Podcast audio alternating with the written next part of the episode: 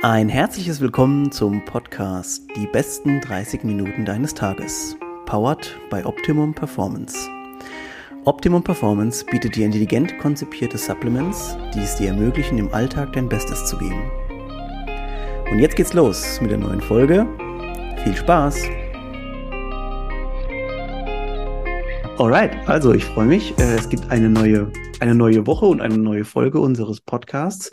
Wer hier aufmerksam dabei ist, der weiß, dass ich ja eine große Vielfalt eigentlich an Gästen versuche hier mal einzuladen, also im Sport und auch im Unternehmertum.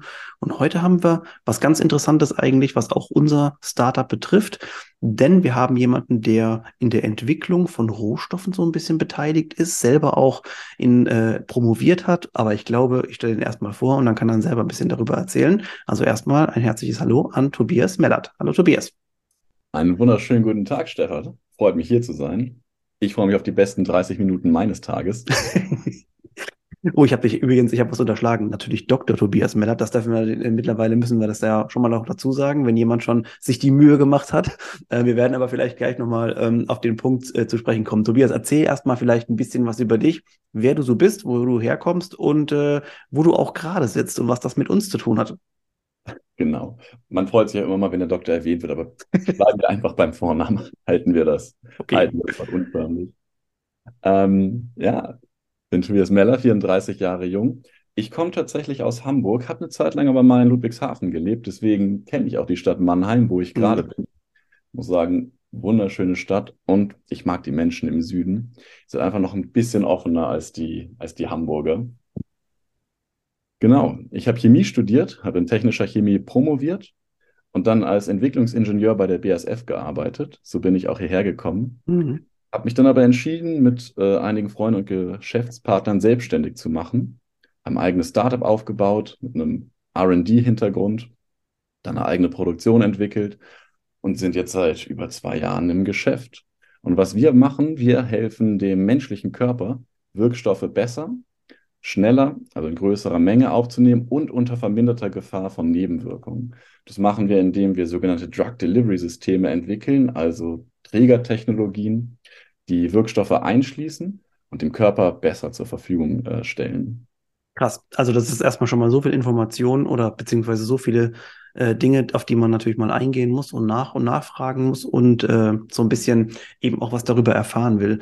Also mich äh, interessiert erstmal, du hast gesagt, Chemie ähm, das ist meistens, ich, ich denke immer so ein bisschen zurück an die Schulzeit. Die Leute, die so Chemie, äh, Chemie gefeiert haben, also ich war es natürlich schon mal nicht, ne, das ist ja schon mal klar, aber die waren immer so ein bisschen speziell. Hast du schon in der Zeit in der Schule gemerkt, ich bin speziell, weil ich mag Chemie? Ähm, das müssten am besten andere über mich beurteilen. ähm, man sagte mir nach immer ein bisschen speziell zu sein, tatsächlich.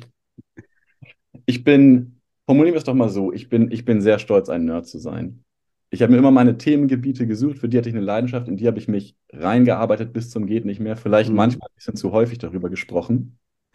Und Chemie war einfach für mich die richtige Wahl nach der Schule. Ähm, meinen Zivildienst gemacht und dann gesagt, okay, ich möchte studieren, ich möchte auf jeden Fall eine Naturwissenschaft studieren. Ähm, was mich immer angetrieben hat, war das Verständnis, wie funktionieren Dinge, wie funktioniert unsere Welt, das Universum, wie funktioniert Technik im Großen und im Kleinen. Und Chemie war für mich der richtige Weg. Ich hatte als Grundprämisse immer begreifen, beginnt mit greifen. Ich muss Dinge in die Hand nehmen, selbst erfahren. Mhm. Und das Chemiestudium gibt ja die Möglichkeit, weil du hast einen halben Tag lang deine Vorlesung und einen halben Tag lang stehst du im Labor und das, ja. was du theoretisch gelernt hast, führst du einmal wirklich durch. Das ist krass. Also ich, ich ähm, habe die, ich habe natürlich keine Berührungspunkte jetzt selbst, aber hier bei uns quasi um die Ecke ist auch die Hochschule äh, mhm. Mannheim und da ist es ja auch sehr viel, also sind sehr viele technische oder naturwissenschaftlich technische Berufe kombiniert. Also auch sehr viel mit Labor und mit, ähm, so wenn man manchmal durch den Innenhof läuft, ist viel mit Verfahrenstechnik und so weiter. Also sehr viele Maschinen. Mhm. Und ähm, für mich ist das immer so, also weil ich halt leider, ich würde, ich interessiere mich da auch sehr dafür. Also ich finde es super spannend, aber ich kann es halt einfach nicht so wirklich. Ne? Jetzt wirst du vielleicht vielleicht sagen so, ja, aber weil du dich nicht dafür interessierst oder wie auch immer. Aber ich glaube schon, dass man da so ein bisschen ein gottgegebenes Talent vielleicht dafür oder Verständnis haben muss, oder? Bestätigst du das? Nee, ich glaube tatsächlich nicht. Ich würde erstmal sagen, du bist Sportwissenschaftler. Wie cool ist das denn? Das ist was, von dem ich nur bedingt viel verstehe. Das, was man sich halt mit YouTube-Videos und Wikipedia anlesen kann, aber was halt auch enorm wichtig ist für seine Entwicklung. So, aber ich glaube, Chemie fängt wirklich damit an, jedes Kind ist ein Wissenschaftler. Jedes Kind stellt Fragen, wie funktioniert das, wie funktioniert das? Sie wollen ausprobieren, sie wollen Dinge in die Hand nehmen. Und wenn das vernünftig gefördert wird, erstmal von den Eltern und dann ähm, gerade von der Schule, dann führt das Interesse auch weiter. Ganz kurz nur noch das eine Wort zur, zur, zur, zur Schule, zur Leidenschaft für Chemie. Ja. Man braucht einen Lehrer, der, äh, der die Begeisterung weckt. Und das macht man in der Chemie am besten, indem man nicht trockene Theorie vermittelt, sondern indem du zeigst, was einfach alles möglich ist, was es bedeutet, Materie umzuwandeln, neue Moleküle zu schaffen, Daten zu erheben. Der, der große Unterschied eigentlich zwischen rumspielen und ausprobieren und Wissenschaft betreiben ist, bei der Wissenschaft schreibst du es auf. Ja. Und wenn das für einen gegeben ist, dann ist auch ein Chemiestudium definitiv der richtige Weg. Erkannt, dass das für mich das Richtige ist, habe ich auch erst äh, nach ein, zwei Jahren Studium. Mhm. Anfangs war das nur so gut, jetzt studiere ich, jetzt mache ich eine Naturwissenschaft, ja. das hat vor, will ich wirklich immer in dem Bereich arbeiten, konnte ich, konnte ich am Anfang noch nicht sagen. Aber ich habe einfach die Leidenschaft dafür entdeckt, weil es ist auch ein Handwerk. Ich kann mit meinen eigenen Händen etwas erschaffen. Ich erlange die Erkenntnis, von der ich am Anfang gesprochen habe, für das Verständnis. Aber es musste, es, es musste ein Ergebnis geben, was ich sehen konnte, mit dem ich arbeiten konnte. Deswegen war auch für mich der Weg nicht Synthesechemiker zu werden und über zehn Stufen tagelang weiße Pulver in weiße Pulver umzuwandeln, sondern in die technische Chemie zu gehen, mit Maschinen zu arbeiten, ähm, Verfahrenstechnik mit reinzubringen. Ja. Also vielleicht auch schon mal ganz kurz, wenn wir einhaken wollen, ich finde es diese, die Message eigentlich ganz gut, weil ich mag das immer, wenn wir hier jemanden da haben, dem wir einfach auch was weitergeben können, weil es, es mag bestimmt viele Leute geben, die sich jetzt vielleicht auch gerade im Studium, vielleicht studieren sie auch später nochmal oder wie auch immer. Und ich finde es ganz wichtig zu, zu erwähnen, dass man im, im Studium halt immer trotzdem erstmal eigentlich nur eine gewisse, also man handelt verschiedene Themenbereiche und man kratzt eigentlich nur immer an den Themenbereichen. Und dann irgendwann später merkt man, was einem dann wirklich vielleicht so liegt und dann kann man es manchmal aber auch im Studium noch gar nicht weiter verfolgen, dann vielleicht mhm. erst später. So war das ja vielleicht bei dir auch, dass du dich in für gewisse Sachen eben für die, für die du dich interessierst, dann einfach später interessant geworden sind. Deswegen ich, die Message, die ich damit vermitteln will, ist, dass man manchmal einfach noch gar nicht genau weiß, wo das, wo dann am Ende der Weg hingeht, aber dass man einfach einen, diesen ganzen Prozess mitnehmen sollte, damit man eben diesen, diesen allgemeinen Eindruck hat. Vieles von dem, was ich zum Beispiel auch im Studium gelernt habe, brauche ich heute nicht mehr. Ich habe auch viel erst danach gelernt, aber wichtig ist trotzdem beides schon mal eben gehört zu haben. Auf jeden Fall. Deswegen finde ich auch so großartig, dass man im Studium an der Uni die Freiheit hat, dass es nicht nur darum geht, hey, wir brauchen jetzt einen Ingenieur, der Aufgabe XY erfüllt und das bringen wir denen jetzt bei, sondern du lernst die Grundlagen, du schaust, was kannst du gut, du kannst dich ausprobieren und dann auch wirklich in eine Richtung entwickeln. Ich bin großer Verfechter von Grundlagenforschung, auch wenn ich mich im Endeffekt für die angewandte entschieden habe. Mhm. Ähm, einfach weil viele Probleme erkennen wir noch gar nicht und viele Lösungen, die wir entwickeln, haben vielleicht noch gar kein Problem. Ähm, das zeigt sich dann aber. Äh, mit Neugier lässt sich so viel erreichen und ich glaube, das ist so die Essenz von dem, was du eben auch ausgedrückt hast. Wie oder beziehungsweise wann hast du dich dafür entschlossen, dass du sagst, du, du gehst das Thema ähm, Promovieren nochmal für dich an? War das so, du hast ja eine Zeit lang auch, nee, ich überlege gerade deine Bio, du hast, bevor du quasi dann bei dem großen Hersteller hier bei uns in der Region gearbeitet hast, ja auch promoviert. Mhm. Ähm, kam das so ein bisschen, war das so schleichend, dass es eins in das andere geht? Oder hast du gesagt, okay, jetzt bin ich schon so weit, jetzt macht eine Promotion auch einfach, einfach Sinn für dich? Mhm. Ich hatte ähm, einen Habilitanten an der Universität äh, mit dem großartigen Namen Dr. Power. Der eine gewisse Mentorenfunktion für mich eingenommen. Ähm, und ich habe auch mit ihm gesprochen, nach dem Masterabschluss direkt in die Arbeit, nochmal weiter studieren, ähm, den Doktor machen. Aber ich hatte wirklich Lust auf ein eigenes Projekt, mhm. richtig äh, tiefe Forschung, in der ich mich verwirklichen konnte. Und wir haben zusammen ein eine Industriekooperation gefunden. Und das war genau das, was ich brauchte. Ja, Forschung betreiben, aber dann direkt mit einer Anwendung, mit einem Industriepartner, ja. ähm, was Greifbares. Das haben wir definiert, das haben wir gemacht und das war für mich genau die richtige Entscheidung, denn aus dieser Zeit ging auch ähm, die Grundlage für die Forschung hervor, die dann äh, zu unserer Gründung geführt hat, mhm. ein Teil von Tiny Technologies geworden ist. Cool. Mal ganz kurz, ich habe ja in unserem oder Freundeskreis auch ein paar richtig schlaue Köpfe. Die sind, ich glaube, manchmal bin ich der Dümmste im Raum, aber das ist äh, super, weil du lernst immer sehr, sehr viel. Ähm, und ich sehe manchmal auch den Struggle von Leuten, die dann noch eine Promotion haben, weil das geht ja irgendwie immer so nebenher noch mit und irgendwie musst du aber auch noch dann trotzdem arbeiten. Also so habe ich es jetzt zumindest. Also würdest du es als die, das, das Promovieren an sich jetzt, ähm, bei dir waren es, glaube ich, drei Jahre oder so in dem Schnitt. Ähm, würdest du sagen, das war für dich jetzt eine super schwere Zeit, um alles unter einen Hut zu bekommen oder vielleicht eine bedingt auch notwendige Zeit? Mhm. Ich habe es in knapp unter drei Jahren geschafft, weil ich Mhm. auch wirklich am Ende Zeitdruck verspürt habe, aber der kam aus mir selbst. Ähm, man ist auf die 30 zugegangen, ähm, hatte ein Gehalt, von dem man sich gerade eine Wohnung leisten konnte, aber auch nicht viel, viel mehr. Das wäre übrigens meine nächste Frage gewesen, wie schlimm das in der finanziellen Situation war. Es waren äh, 1300 Euro netto. In einer Stadt wie Hamburg kommst du damit wirklich nicht Scheiße, weit. ja. Genau, deswegen auch noch ein paar kleine Jobs nebenbei gemacht. Aber nee, es war eine wirklich gute, erfüllende Zeit für mich und es war auch einfach klar, so das ist jetzt das Sprungbrett in die Wirtschaft. Danach verdienst du mehr, die Arbeit wird auch eine andere sein. Genieß die Zeit, aber ähm, verbring sie auch effektiv. In der Zeit baut man auch sein Netzwerk auf, man geht auf Konferenzen, trägt Vorträge zu seiner Forschung und äh, ja, du fängst auch einfach schon an zu planen, so wie, wie sieht der Rest meines beruflichen Lebens zumindest auch. Deswegen auch nochmal die Betonung auf, äh, was mir so wichtig war, eine Industriekooperation und direkt eine Anwendung von seiner Forschung. Auch wenn das später jetzt nicht das Arbeitsgebiet wird, in dem man ist, man hat auf jeden Fall schon Partner, schon Kontakt und eine Vorstellung, ähm, wie das Leben nach der Promotion wird. Ganz kurzer Einwurf so, weil mir das gerade als Gedanke gekommen ist. Du ähm, hast ja mit Sicherheit viele, jetzt auch vielleicht von Kommilitonen und so weiter von dir, ähm, alle beobachten können oder du weißt auf jeden Fall, was an was ihr alle geforscht habt und es gab verschiedene, ähm, vielleicht auch Schwerpunkte. Weil ich habe oftmals das Gefühl, dass jetzt, ich sag mal, ihr in der, in dieser, in diesem Konstrukt quasi von, ich mache jetzt, ich jetzt meinen Doktor oder bekomme dann vielleicht am Ende meinen Doktortitel, dass da irgendwo eine Forschung stattfindet, die unheimlich toll ist und ganz viele neue Sachen gefunden werden und die Leute eigentlich im Prinzip natürlich super schlecht bezahlt werden. Jetzt sagen wir, okay, das, so ist das halt das System. Aber ich finde, es gibt so viele schlaue Köpfe, die so viele geile Sachen machen und ähm, ja, das ist irgendwie, es liegt wahrscheinlich daran, dass halt einfach zu wenig Forschungsgelder da sind, oder? Ja, das auch. Ähm, ja, es ist, es ist, es ist wirklich eine Situation, die man nur mit ähm, unglücklich, schade, traurig bezeichnen kann. Ähm, es ist Teil der Ausbildung, aber es ist auch ähm, die, diese Menschen, die diese Forschungsarbeit machen, die erleben in diesen drei Jahren unglaublich viel Frust, Druck von außen, Druck von innen und immer wieder die Frage, so lohnt sich das alles wirklich?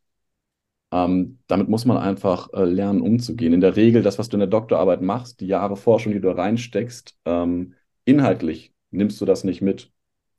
Du machst später in der Industrie einen Job, der hat mit deinem Forschungsgebiet aus der Doktorarbeit in der Regel überhaupt nichts zu tun. Ja. Akademische Forschung wird, wenn du Glück hast, fortgeführt von anderen. Ähm, aber es ist dann wirklich, dir muss klar sein, das ist nur ein kleiner Teil von etwas ganz Großem, von dem Forschungsprojekt äh, eines Professors, das sich über Jahrzehnte erstreckt. Ähm, das muss man vorher wissen. Für mich persönlich ähm, war es das einfach wert, weil in dem Kontext Teil von etwas Großem zu sein, fand ich sehr erfüllend. Dinge, ähm, denen man sich auf jeden Fall vorher bewusst sein musste. Vielleicht ganz kurz, ich, ich weiß, hier waren schon mal die ein oder anderen ähm, Gäste bei mir, die auch an der Universität oder an der universitären Lehre oder irgendwo beteiligt waren. Und ähm, ich kenne das ja auch noch ein bisschen von mir früher. War für dich mal irgendwo auch vielleicht zur Debatte gestanden, dass du in die Lehre gehst? Ja, war für mich auf jeden Fall eine Überlegung. Ähm, man macht ja auch ein, ein, bisschen Lehre betreut, Kurse betreut, Praktika und mir hat das unglaublich viel Spaß gemacht. Weil das diese jungen, leidenschaftlichen Menschen, die lernen wollen, ähm, die sich weiterbilden wollen, die einfach auch wieder spannende Fragen stellen. Ich habe wirklich mit dem Gedanken gespielt, aber akademische Lehre, der akademische Betrieb, ähm, Du hast dann deine Doktorarbeit durch, dann hast du zwei, drei Jahre, um dir ein eigenes Forschungsprofil, einen eigenen Arbeitskreis aufzubauen, Forschungsgelder einzutreiben. Dann kriegst du vielleicht eine Juniorstelle. Du musst auf jeden Fall mal im Ausland sein, an einer anderen Universität, nur Zeitverträge und das jahrelang. Ähm, das war was, wo ich auf jeden Fall gesagt habe, das wird es für mich nicht sein. Das ist so cool, weil das wäre, ich habe gerade genau das, was du gesagt hast. Ich hatte, also ich weiß ja, wie sowas abläuft.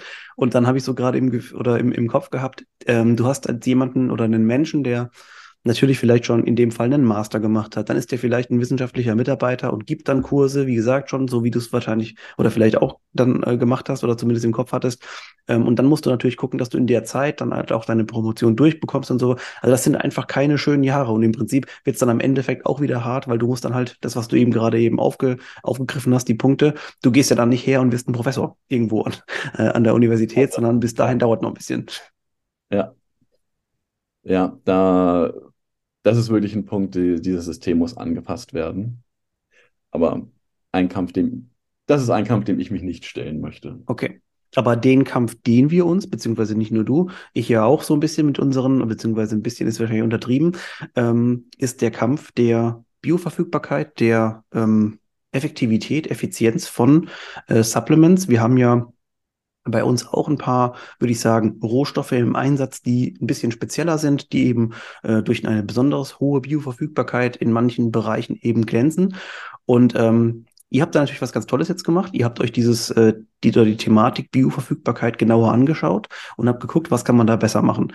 Kannst du uns vielleicht mal ganz kurz so sagen, wie kam der erste Gedanke überhaupt mal dazu? War das, weil du natürlich auch selber als, als Sportler oder als Sporttreibender gesagt hast, wie kann ich das machen? Oder erzähl uns mal so vielleicht ein bisschen ein paar Gedanken dazu. Ich weiß, es ist jetzt schwierig vor. Ah, in keinster Weise. Ich würde aber ganz gerne mal, weil ich das immer wieder in Gesprächen erkenne, ähm, den Begriff Bioverfügbarkeit definieren, damit super, wir alle ja. worüber wir sprechen. Das ist super.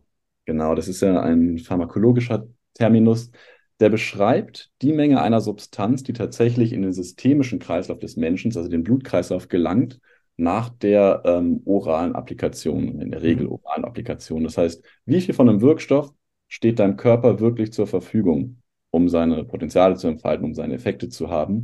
Demgegenüber steht die Menge, die einmal durch unseren Verdauungstrakt geht, die metabolisiert, also verstoffwechselt wird und wieder ausgeschieden wird. Der Grund, warum man ja bei, bei einigen äh, Nahrungsergänzungsmitteln dann auch von teurem Urin spricht. Ähm, man kann die Bioverfügbarkeit erhöhen. Das ist euer Ansatz, indem man ähm, die richtigen Kombinationen von Wirkstoffen wählt und auch die richtigen, ähm, die, das richtige, ähm, die richtigen Substanzen, sage ich mal, auswählt. Vitamin C, einfach nur ein Beispiel, ist ein Überbegriff für viele unterschiedliche Substanzen. Mhm. Manche sind besser, manche sind schlechter bioverfügbar. Und wir haben uns für einen anderen Weg entschieden. Wir haben gesagt, wir entwickeln Technologien, die dem Körper bei der Aufnahme helfen. Und das kam tatsächlich daher, dass wir ganz am Anfang ähm, ein Cannabis-Unternehmen werden wollten. Es waren die äh, 2018er, 2019er Jahre. Cannabis Mhm. war ein super Hype. CBD, Cannabidiol vielleicht ein Thema, wirkt ähm, entkrampfend, entzündungshemmend, ähm, angstlösend. Wir wollten Teil davon sein, weil wir von der Wirkung überzeugt waren. Haben Mhm. dann überlegt, wie können wir eigentlich einen Mehrwert schaffen auf diesem Markt. CBD leidet an einer unglaublich schlechten Bioverfügbarkeit. Gerade mal 6% werden oral aufgenommen. Das heißt, über 90% von dieser teuren, wertvollen Substanz landen am Ende im Abfluss, wenn man sie Mhm. ein. Von unserem Hintergrund her waren wir Wissenschaftler, also haben wir uns angeschaut, was gibt es denn in der Literatur? Und dann sind wir auf das Thema Drug Delivery Systeme gekommen. Und das sind genau diese Technologien, die Wirkstoffe aufnehmen und dann bei Einnahme dem Körper besser zur Verfügung stellen. Nice. Viele pharmazeutische Anwendungen. Wir haben gesagt, wir wollen einen Schritt weiter gehen. Wir wollen Systeme, die genauso leistungsfähig sind wie die pharmazeutischen Technologien, aber mit rein natürlichen Inhaltsstoffen. Damit sind wir dann an äh, unterschiedliche Lehrstühle gegangen, wurde ein ganz kurzes Pitch-Deck äh, kreiert. Das sind wir, darum machen wir das, da wollen wir hin. Und wir haben von unterschiedlichen Professoren ähm, die Aussage bekommen, ja spannend, probiert das aus, hier habt ihr einen Platz. Wir hätten ans DESI gehen können, haben uns aber im Endeffekt unterschieden, äh, entschieden, ähm, bei meinem, bei meinem damaligen Doktorvater tatsächlich äh, ein Labor zu beziehen. Ich glaube, seine genauen Worte waren, also das, was ihr vorhabt, ich glaube nicht, dass das klappt, aber probiert es mal aus. Wenn es funktioniert, könnt ihr bleiben. Und das ist eigentlich der geil, einer der geilsten Motivationssprüche ever, denn das ist so oft schon passiert und das haben auch ganz viele Leute schon zu mir gesagt. Das muss ich mal kurz noch einwerfen. Sorry, Tobias, mach ruhig weiter. Nein, nein, ähm, genau, du hast, du hast genau recht. Es war einfach ein, ein, ein Mensch, der sich gedacht hat, das klingt cool. Es ist neu für mich, ich kenne es nicht, ich würde nicht glauben, dass es funktioniert, aber meine Güte, da stehen junge, leidenschaftliche Menschen, die eine Idee haben, die sollen es ausprobieren. Das kann ich wirklich nur jedem mitgeben, äh, offen zu sein für, äh, für derartige Ideen. Und dann sind wir auch einfach in dieses Labor eingezogen und haben, haben wild rumprobiert. Äh, man kann es wirklich nicht anders beschreiben. Mhm. Ähm, der einzige Unterschied zum wild rumprobieren und zum wirklich Wissenschaft betreiben, wir haben es aufgeschrieben und basierend auf unseren Ergebnissen iteriert, optimiert und haben tatsächlich dann den ersten Prototypen hergestellt, eine rein natürliche, ähm, wissenschaftlicher Terminologie Nanoemulsion, mhm. also Öltröpfchen in einer Größe von 20 bis 50 Nanometern, beladen mit Wirkstoff in einem äh, wässrigen Medium. Für uns war es damals wichtig, und das ist auch heute noch immer tra noch tragend für unsere Arbeitsweise, wir müssen immer den Nachweis liefern, dass es funktioniert. Mhm. Die Partikelgröße, die ich gerade beschrieben habe von unserem System, die ist wichtig. Die Literatur sagt, je kleiner die Partikelgröße des Trägersystems, desto besser die Aufnahme. Aber das ist abstrakt und so kann man es auch noch nicht beziffern. Also haben wir das gemacht, was naheliegend war. Wir haben Menschenversuche durchgeführt. An uns selbst in Zusammenarbeit mit einem Hamburger Arzt haben wir unser Produkt eingenommen äh, und dann Blutproben gezogen. Ja. Dann haben wir nochmal ein Vergleichsprodukt eingenommen eine Woche später, also die gleiche Menge an Wirkstoff, aber einfach nur in Öl gelöst. Haben wieder zu den gleichen Zeitpunkten Blutproben genommen, die in ein externes Analyselabor geschickt und haben dann einen ganz kleinen Graph bekommen, der war aufgetragen, die Menge an Wirkstoff im Blut über die Zeit. Und wir konnten schon in diesen ersten Versuchen zeigen, dass wir innerhalb von den, den ersten 45 Minuten elfmal mehr CBD ins Blut transportieren konnten. Krass. Also für diesen kurzen Zeitraum betrachtet eine elffach erhöhte Bioverfügbarkeit nachweisen konnten. Das war eine Vorstudie, die kann man natürlich nicht als, ähm, als, als äh, definitive Aussage, als Endergebnis ansehen. Aber ja. es war ein Hinweis für uns, der gezeigt hat, hey, es funktioniert, wir sind auf dem richtigen Weg. Und das war auch für ähm, mich und noch äh, weitere Gründer von diesem Startup der Zeitpunkt zu sagen, okay, ähm, persönlich sagt dann, es ist schön in der, für die BSF zu arbeiten, guter Arbeitgeber, nettes Gehalt, unvorstellbar im Vergleich zu dem, was man vorher als äh, Doktorand hatte. Aber ja, wenn ich die Wahl habe zwischen Selbstständigkeit und wirklich Riesenunternehmen mit etwas vereingefahrenen Strukturen und auch wenn ich die Wahl habe, wenn ich ganz ehrlich bin, zwischen Ludwigshafen und Hamburg, entscheide ich mich für die Selbstständigkeit in Hamburg. Ja. ja. Haben also gekündigt, haben Vollzeit ähm, angefangen äh, in diesem Unternehmen, was auch dann erst gegründet wurde, zu arbeiten, haben noch ein Gründerstipendium bekommen, ähm, offiziell mit der Universität Hamburg kooperiert. Ja, und dann unsere Entwicklung deutlich schneller vorangetrieben. Ähm, die Studie natürlich, die Studie haben wir natürlich ähm, wiederholt, äh, die Bioverfügbarkeitsstudie, dann klinischer Standard am Fraunhofer Institut zusammen, ähm, auch mit einem Partner, der dort einen Lehrstuhl hatte. Ähm, Genau, haben dann auch mal den, den, den gesamten Zeitraum der Aufnahme betrachtet, nämlich über sechs Stunden ähm, ging die Versuchsreihe, konnten nachweisen, mehr als sechsmal so viel Substanz ins Blut gebracht, deutlich, deutlich schneller. Und das ist vor allem nochmal der große Vorteil, eine viel bessere Kontrolle über die Dosis. Also wann kommt die Substanz, die betrachtete Substanz, der Wirkstoff wirklich im Blut an?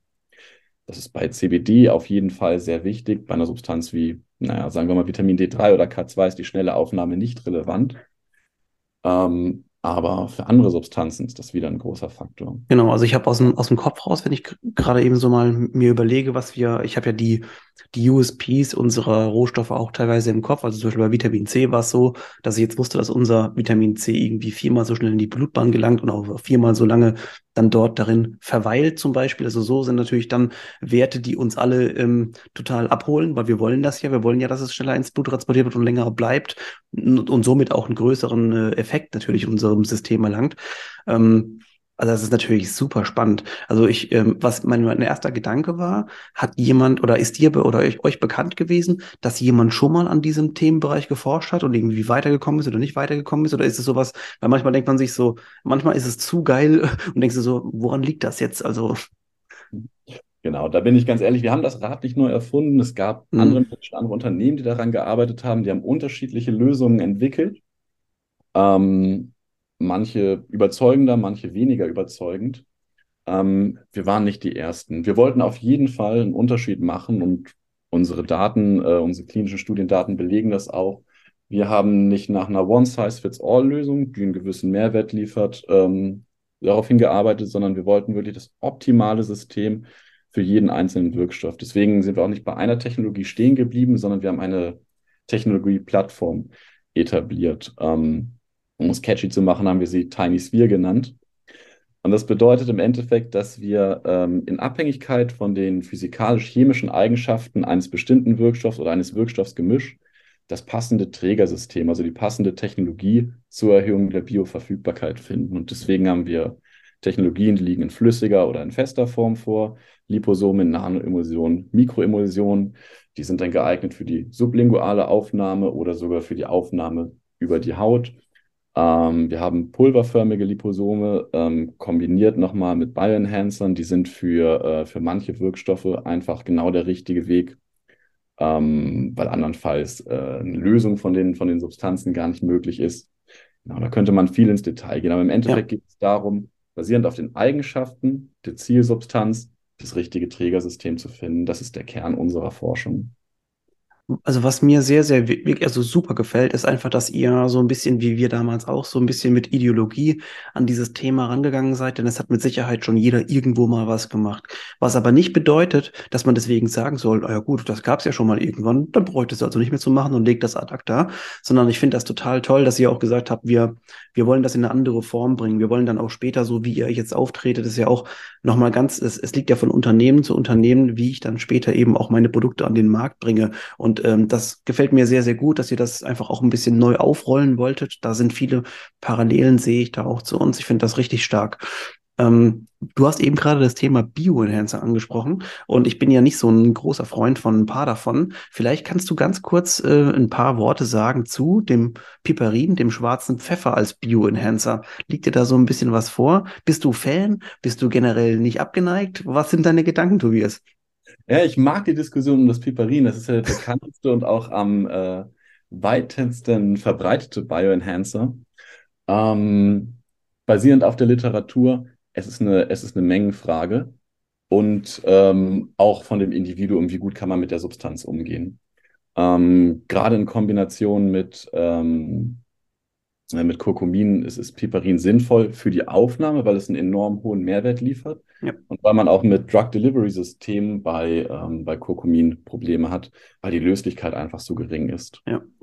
Ähm, dafür gibt es Lösungen, dann braucht man aber in der Regel hochkünstliche ähm, Trägermaterialien oder man greift halt auf das Piperin zurück.